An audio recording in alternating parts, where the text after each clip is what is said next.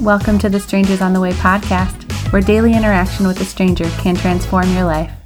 We hope today's episode inspires you to meet your own strangers on the way. Welcome to day 36 of our 40 days of Strangers on the Way. I'm excited to introduce you to another elderly person today, my favorite. His name is Royce, a loving cashier. Being loved first. We love because he first loved us. 1 John 4 verses verse 19. After driving to pick up a printing job for work, I made a split second decision to stop at the local grocery store across the street on the way home. Stocked with nuts, healthy juices, and crunchy cookies, I came to this particular store on special occasions. The day's special occasion was a difficult morning work meeting and a desire for a sweet treat. I placed my groceries in a bread basket, made my way to the front of the store to check out, and glanced at the cashiers to see what lane was open. One of the cashiers caught my eye, and his lane became available, so I stepped in that direction, but noticed a wheelchair symbol and stopped. Oh, sorry, I said to the cashier. I didn't re- realize this was a lane for people who are handicapped. Oh, no, it's okay, the cashier replied. We have the sign because this lane has extra space, but everyone is welcome. Come on over. He began sliding my corn puffs and chocolate chip cookies through the checkout scanner. I noticed a silver metal necklace peeking out from his shirt and his name tag that said Royce. I like your necklace, I said. It's really unique. He touched the metal emblem and smiled. His eyes were wrinkled and kind. My nephew made this for me, he said. One day I met Walter Payton, an American football player who played 13 seasons with the Chicago Bears.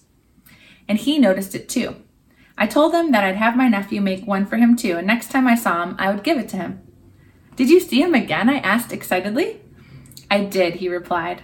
I saw it in a newspaper ad that he would be at a nearby store, so I went over and gave it to him. He was so happy. Wow, I replied. That's so cool that you followed up with him like that. They call him sweet sweetness, you know, and he really is sweet, Royce replied. Very kind.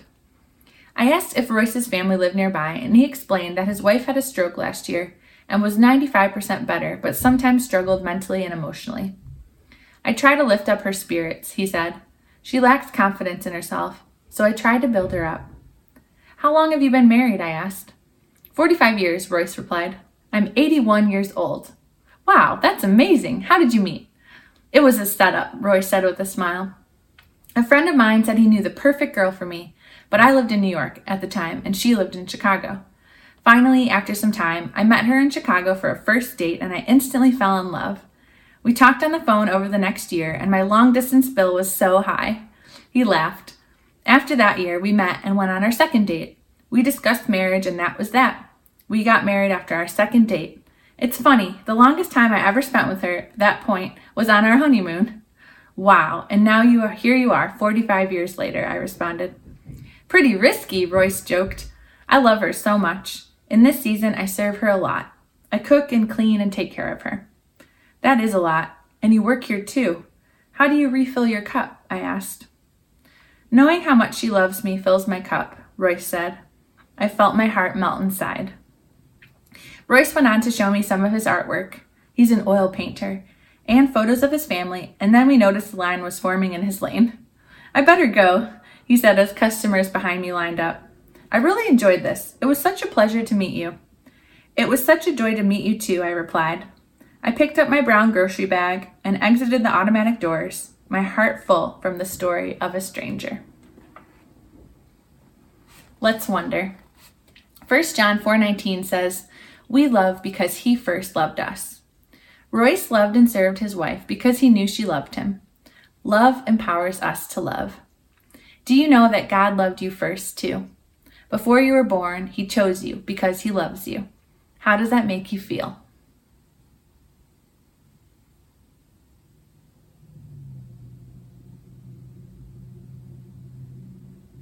And then let's activate. Ask God, How are you loving me today? Our love for Him is a response to His love for us. How are you going to let Him love you today? Ask God, How are you loving me today? Or what do you love about me? This is one of my favorite questions to ask when I wake up in the morning. What do you love about me? God, what do you love about this person listening? And if it's encouraging and kind and builds you up, then it's God.